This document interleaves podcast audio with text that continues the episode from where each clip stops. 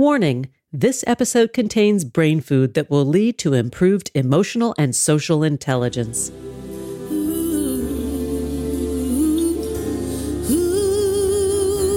Thanks for tuning in to Harvesting Happiness today for a healthy serving of consciously prepared brain food. This is Lisa Cypers Kamen, your host. For more than 13 years, I've been handcrafting these sound ideas for better well-being. Each week, I love spotlighting diverse thinkers and doers who are contemporary trendsetters and change agents, devoting their lives to creating a better world in which to live.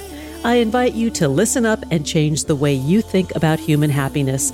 Our award-winning content is fresh, optimistic, and purpose-driven media that promotes well-being from the inside out. Alrighty then, let's dive in.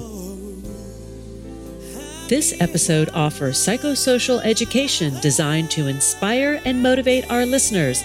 The information provided does not constitute a therapeutic relationship nor a substitute for professional mental health care. If you are experiencing a mental health crisis, call 911, go to your nearest emergency room, or for listeners in the United States, text 988 for the National Suicide and Crisis Lifeline.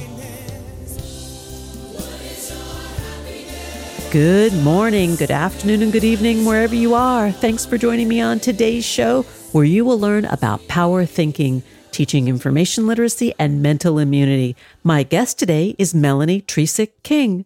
She is currently an associate professor of biology at Massasoit Community College, where she teaches a general education science course designed to equip students with empowering critical thinking, information literacy, and science literacy.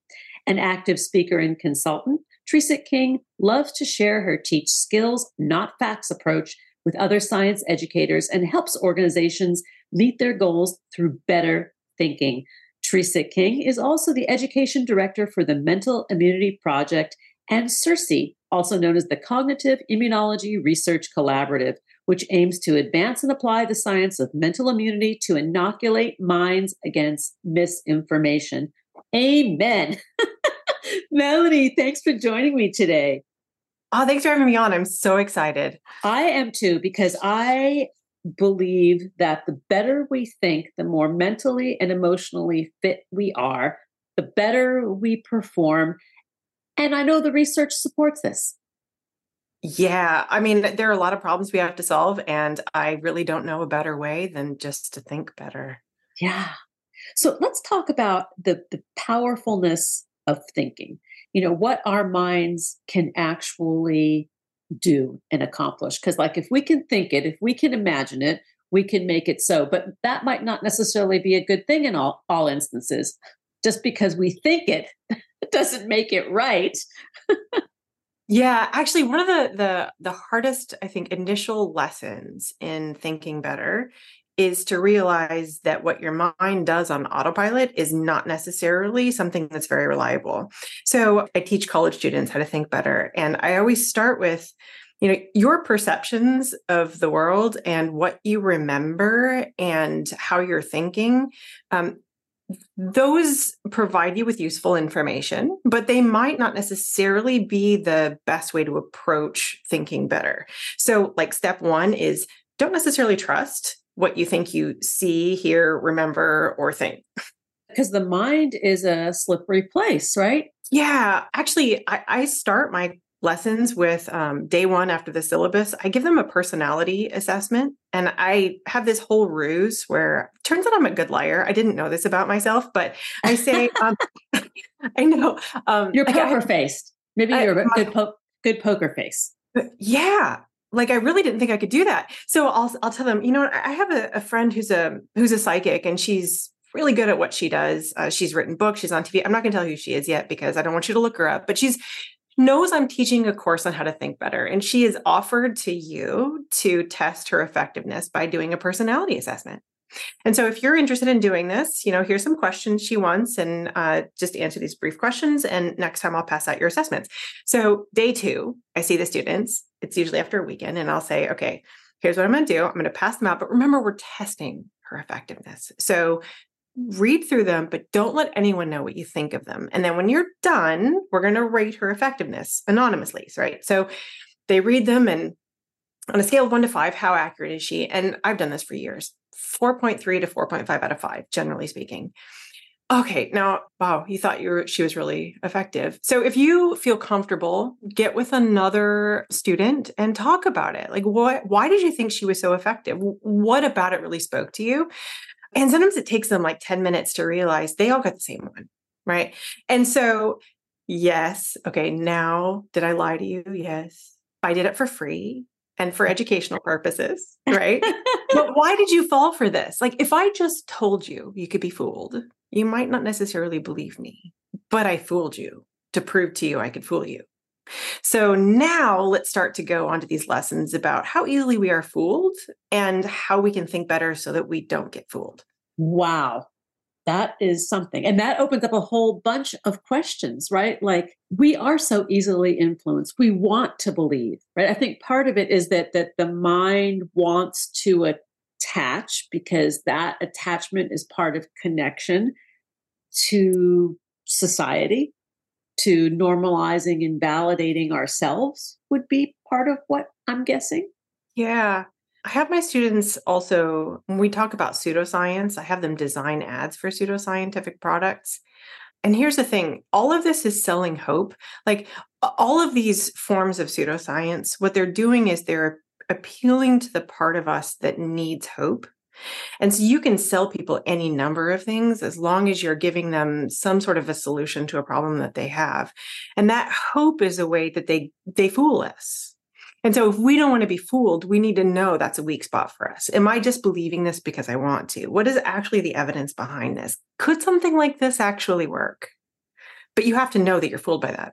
Well, and I think if you look at modern marketing and the modern media, it's all about trying to sell us something that will make us happier, richer.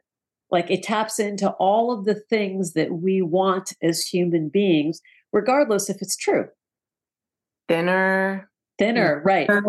More muscly, better sexual endurance, whatever it is, what we're trying to do. Like, we want solutions. And these are hard problems. And sometimes they're unsolvable problems. And they're certainly not easy to solve if we can do something about them. But that's where pseudoscience slips in, right? It's selling us this false hope.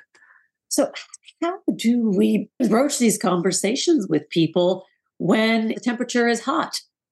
Oh, wow. That's a really good question. With my class, I do it because they are captive for 4 months and they want a grade. And so they have to stick with me the whole time as I walk through the whole thing and like have this linear approach to something I want them to get to. In the real world, it's a lot more difficult. I've tried to set up, like, I have a website created to do something like that, but honestly, there's a lot of skills that you have to learn before you start applying them to actual problems. So somebody comes into your classroom, I mean, you say to them, I'm going to help you learn to think better. I'm going to give you the tools. I'm going to help you assemble a toolkit of a process. What does that look like? With my students, so I was teaching a course. Most people, when they don't want to be scientists for the rest of their lives, when they go to college, they have to take a science class to fill their science electives, and they take intro bio. And I'm a biologist by training. I absolutely love biology, and I think the stuff in it is really interesting that, honestly, in a perfect world, everybody would know. But I realized through the process of doing that, what I was teaching students was to memorize a bunch of factoids, regurgitate them on an exam, and then, like, not only forget them afterwards, they probably would leave hating science more than when they came in. And so what I did in its place was created a course to teach these skills, not facts. But learning how to think critically is not enough. Right? Knowing how to think critically is not useful if we don't apply it. So with the class, what I've tried to do is teach students about what might happen if you don't think critically. So I use a lot of what's the harm questions. What's the harm of falling for something? So with the personality assessment, the harm might be like, I don't know, $50 lost and maybe a false sense of believing that somebody might be able to read their personality.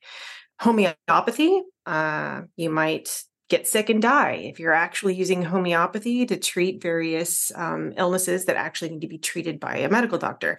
So every time I approach one of these topics, it's like, well, here's how to think better, but here's what might happen if you fell for something like this.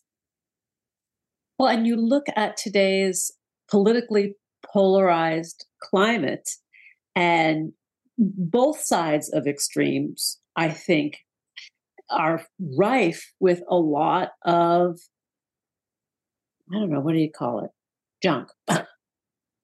Yeah. I mean, one of the major ways we come to believe things is through our social identity. We all have groups or tribes that we belong to. And there are people, right? They're people who are like us. And so we trust them. And we adopt many of their beliefs, sometimes without even realizing it. Yeah,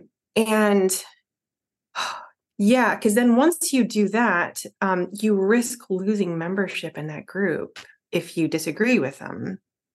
And so, yeah, both sides have a proneness to various forms of pseudoscience or science denial. And it's only by getting students to realize how, one of the exercises I do with my students is, okay, how many species of elephant are there? Do you know the answer to this question? I don't, but I would like to know. Oh, species of elephant? I 24? Oh, wow. Interesting. Okay. Would you care if you were wrong? No. I would assume that I was wrong because I've taken a while. Thought about it before? I have never thought about it. Yeah. Okay, so there's 3. Only 3? Yeah, there used to be 2, but the African elephant has been split into the forest elephant and the savanna elephant, and then there's the Asian elephant. Wow. Okay. So I'll do this with my students. Okay. Now, do you care if you were wrong? No, nobody cares, right? Imagine if you cared that little that you were wrong about any other thing, right? Got it. So how much easier it would be to align your beliefs with the evidence if you didn't have so much emotionally, socially, attached to that belief, right? So the goal would be to care that little, right? Like Daniel Kahneman said something like, if you can embrace the joy of being wrong, then you're less wrong when you change your mind, right? And imagine that, like, I'm wrong. That's brilliant. Now I know. That's so brilliant. Like that. Yeah. I get what you're saying. Like, it is okay to be wrong. And in fact, it's just that you have the wrong information, and then you learn the information, and then you have the knowledge, and then you can move on and share that knowledge with somebody else. Now imagine doing that for like vaccines or climate change. Yes. Or, right? Like, oh, that's what the evidence says. Oh, okay. Well, then I'll change my mind. Yeah. Oh, I can be part of a solution. Yes. With that knowledge. Yes. I can talk about how, I address issues. I start them thinking by using things that aren't triggering. Well, that's an interesting point. So, like when you talk about thinking better and the strategy for helping others to think more strategically, to think it more in a more balanced and measured way, and have personal inquiry and curiosity, your strategy is to not talk about triggering things, to kind of back into it. Yeah. If we're triggered, we can't think critically about something. Actually, the part of our brain that perceives a physical threat is the same part that is activated if we perceive a threat to core beliefs, to like identity defining beliefs. So we literally get defensive to the same part where we would be physically attacked. So you the amygdala? Is it the amygdala gets activated? Yes, which that then causes a lot of stress hormone to course through the body, and then executive thinking goes out the window. Yeah, we go into fight or flight. Yeah. So when I start, for example, day 1 is personality assessments. Day 2, I do witches. Okay, we're going to start now with lecture, and what I'm going to do is tell you a story. And at the end of the story, we're going to talk about what that might mean. But the story is, and then I talk about the witch trials, the witchcraft hysteria and the trials from like Europe in the 1500s, 1600s, and so on. Okay. I even get into their best evidence for witchcraft was being accused or being confessing. But of course you confessed because they were torturing you. And so I talk about the various ways we torture. I mean, it gets terrible. I know that this is emotionally disturbing, but there's a point to what I'm saying, right? So when we get through all of this, say, okay, they were so convinced that witches were causing storms to destroy crops and birth defects and infectious diseases. They were so convinced that they were killing people. Okay. Now, again, this is one of those beliefs. Almost none of my students believe in witchcraft. I've had a few students, largely immigrants, who believe in witchcraft. But even they are able to look at these past events and from like a bird's eye view. I mean, they were really, really sure. And these were some of the smartest people at the time. How good was their evidence? Okay. Why might I have told you this story, right? And so then they start to think about, well, what might I believe that might be wrong? I might even be sure that I'm right, but how good is my evidence for that? So again, starting with this non-triggering belief where they're able to observe from the outside and then start to internalize it on themselves.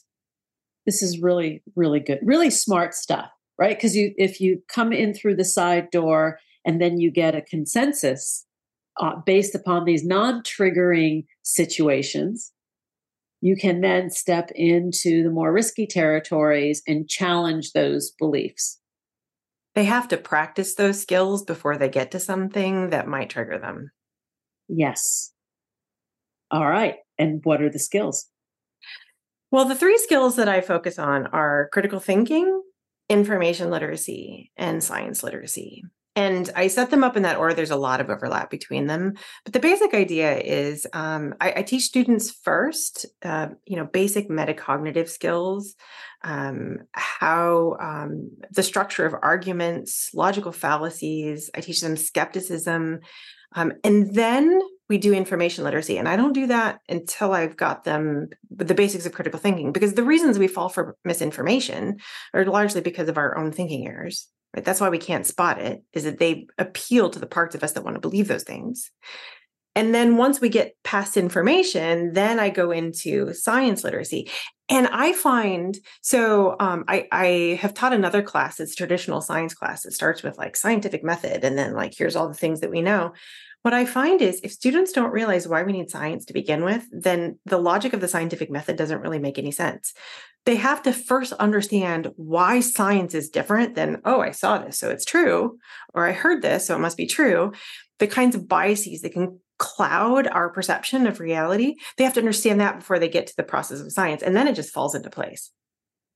Love this. We're going to need to take a break, but I want to just plant the seed here. I'm going to ask you when we come back to talk about common thinking errors, because I think when we're able to understand what that really looks like, we can see ourselves in the equation.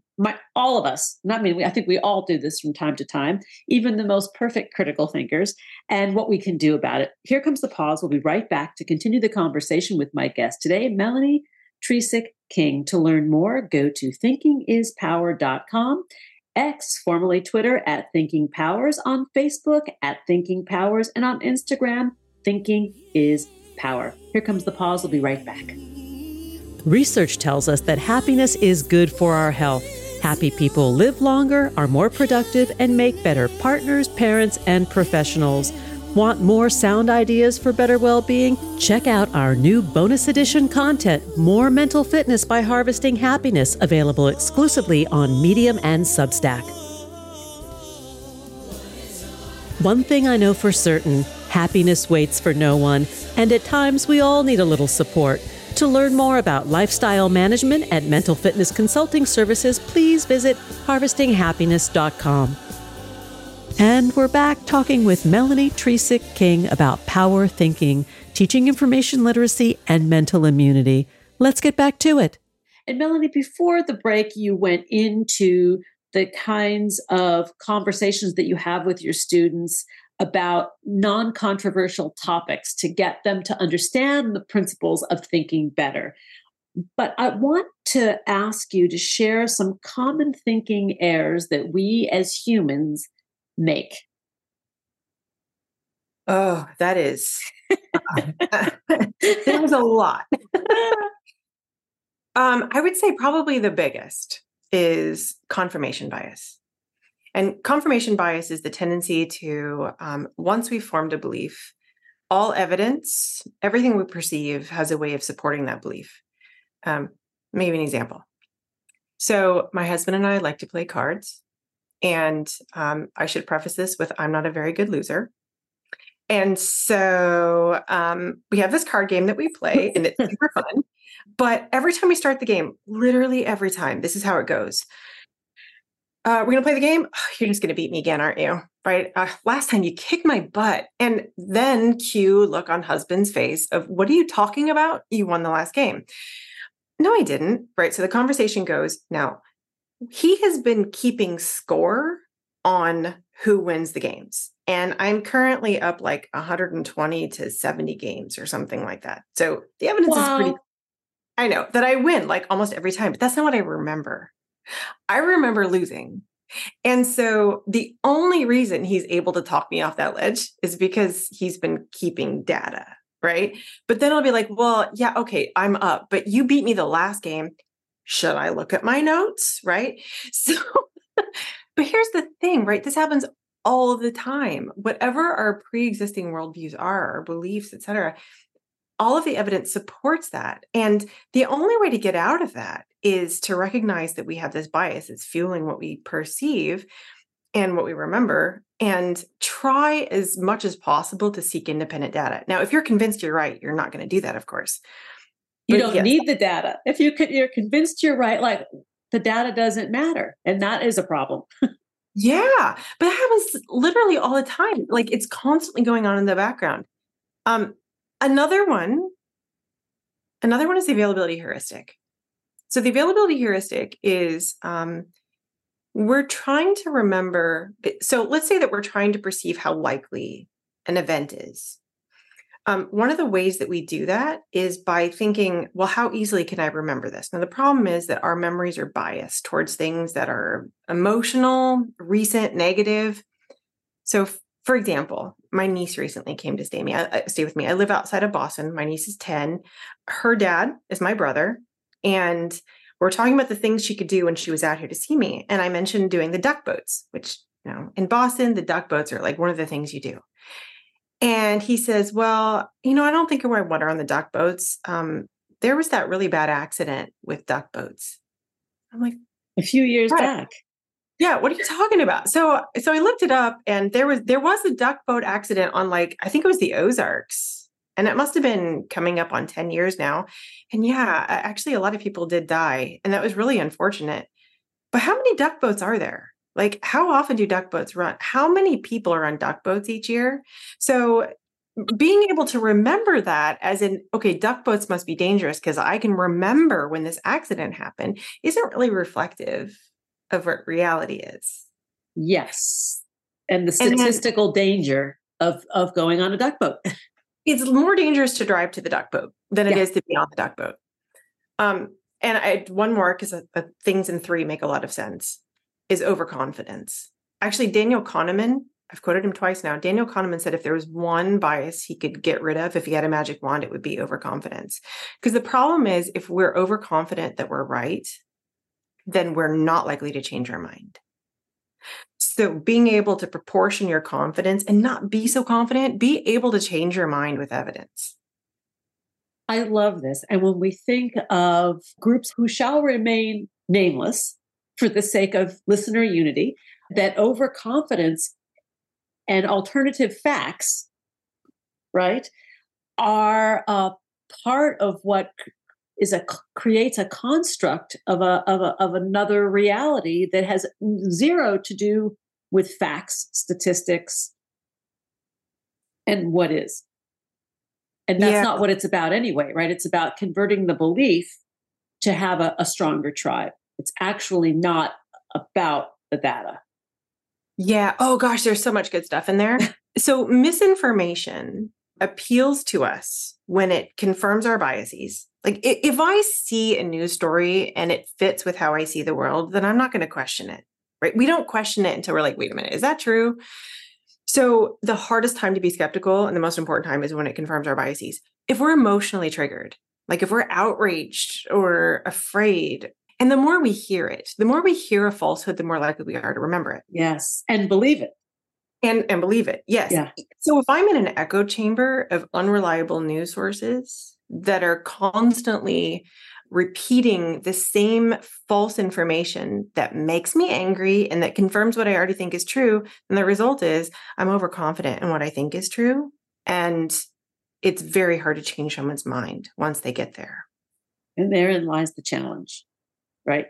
How we can become better critical thinkers. And I would argue free thinkers, no matter what tribe we decide to attach ourselves to, that we have free will in the way we decide we're going to think. When I teach my students about critical thinking, one of the most important things is to recognize when a belief is important to your identity or to your tribe. So divorcing this idea of a belief, even recognizing when a belief is coming from your tribe, like starting back from, we all like to think that our beliefs are evidence-based. Like I believe these things because I have evaluated all the evidence and it's what makes the most sense. And of course, when you think that, then you're going to be overconfident with what you think anyway, but you don't even realize that that came from just like people that you trust because they're in your same group. So recognizing where that belief comes from, but then just like backing up and saying, I do this visual in my own head where I like to think of myself and the belief and literally detach it, like pull it out from myself and put it off to the side, and trying to feel about that belief the same way I feel about like the elephant species. Yes. So, but that takes a lot of practice and a lot of metacognitive skills to recognize when a belief is close to ourselves, and then to purposefully go through the process of detaching it and then getting to a place where, I don't know, am I right? Am I wrong? I don't really care. What does the evidence say? Yeah. So it's becoming the neutral observer, detaching to observe with neutrality, sort of gather, analyze the facts or the information, and then go back in and make a decision. So you disconnect to connect back with the topic. It is incredibly hard to be objective about something yes. when you were on the line. Yeah. But the more you practice it, the easier it becomes. And I think also being in a state of curiosity, like I need to know, I need to understand more about this. Yes. Yes. Actually, I teach my students, it's be curious, be skeptical, be humble. Yeah. So curiosity is, I want to know, right? Be skeptical. Could I be wrong? If I was wrong, how would I know? And be humble. Could I be wrong? Yeah, I might be. I'd be willing to change my mind, right? So those are really important skills, but they do require a lot of practice. They're not something that comes naturally, right? They are, like, in all of human history, science as a revolution didn't really start until like the 1600s. We didn't get statistics until like 100 or 2 years later. Like that kind of thinking does not come naturally to humans. And so we have a lot of getting out of our own heads to do to practice better thinking. This is a great point. And I think another interesting point that I would love to discuss with you is the nature of science and change, because science does change. Things evolve, right? Like you have one set of data based upon how something presents or you're researching it. And then as time goes by, the information that we have changes. So therefore, the science is dynamic and organic and must shift. I am so glad you brought that up, because a lot of people hear that and then they hear science is always changing its mind. It clearly doesn't know anything. When honestly, like changing your mind with evidence is a good thing. Yes. Right? Science is a process of trying to understand reality, recognizing that we have our own biases that can lead us astray. Our scientific understanding of something is only as good as the current evidence. And when the evidence changes, we should be able to change its mind, change our mind. Yes, science is always sensitive to varying degrees. Some things are much less likely to change than others. But when science changes its mind, it means we learned something, and that's awesome. That is awesome. And things, the only guarantee in life is that things won't stay the same. I mean, that if you look at the worldview in that way, there, you know, nothing actually can stay the same. Well, maybe the sunrise and the sunset, that those things happen, you know, once in the morning and once at night. I mean, yeah. So I think about my students pre-pandemic. I started teaching the new class to replace biology right before the pandemic. And honestly, I feel like I failed my students because I worry about how they viewed the state of science during the pandemic. We all saw science play out in real time. Yeah. We had a new virus. We had a new vaccine. Do masks work? Which masks work? Under what circumstances do masks work? And our understanding of all of that was changing as we gathered new information. And even our understanding of it in different situations is nuanced. It's not black or white. There's lots of shades of gray there. So when science is saying, here's what we've learned now, you know what? You don't actually need to sanitize your mail before it comes into the house. That doesn't mean that science lied to you before. It means that we've learned something, and we can still change our minds in the future with better evidence. And so the new class, what I'm trying to do is teach students all of that, right? Science is always tentative. All we have is our best evidence based on the current situation and the conclusions that we can draw from that. If new evidence comes in, we should be able to change our mind. I love this. We're out of time. So I wanted to do a closing thought because it's not over yet, because our listeners can go to our new partnership Substack between Harvesting Happiness and Circe to learn more and take a deeper dive on this subject. But I wanted to sort of dangle a carrot of the inoculation theory about mental immunity. Just like give us a little nugget, and then we'll close. Okay, so one of the things that I use in class to teach my students how to think better is, it's called inoculation theory. This was proposed by William McGuire in the 60s. The idea is that like a vaccine exposes our bodies to a bit of a germ, and our bodies learn to recognize it to fight it off. Inoculation theory does something similar, but for misinformation. So if you expose the mind to a bit of misinformation under controlled conditions, then you can build up an immunity, a mental immunity to that misinformation in the real world. So I like to use a lot of what's called an active inoculation, where I teach my students the techniques of misinformation, and then I have them create it, so that they are inoculated against that misinformation in real life. And it's fun. So absolutely make sure you listen to the next part.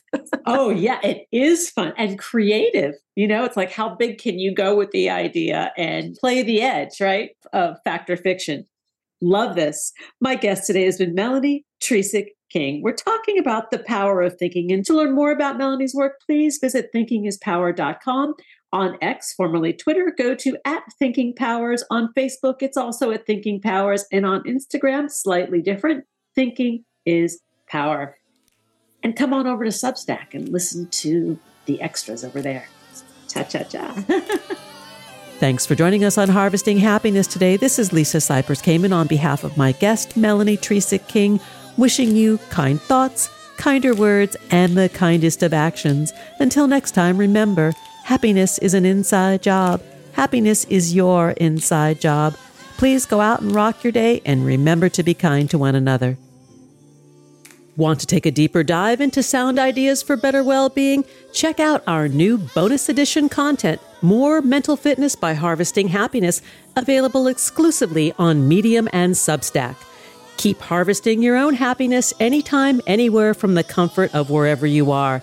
Subscribe, listen, and share hundreds of downloadable episodes from wherever you get your podcasts. Connect with and follow us on most social media channels. To learn more about lifestyle management and mental fitness consulting services, please visit harvestinghappiness.com. Harvesting Happiness and More Mental Fitness are produced by me, Lisa Cypers Kamen, Andrea Minghelli, Robin Boyd, Andrea Daly, and the awesome team at Podfly Productions, including Eric Begay, Kimberly Beck, and Alec Guess, in collaboration with TogiNet Radio, KBUU, RadioMalibu.net, and is available on PRX, the Public Radio Exchange.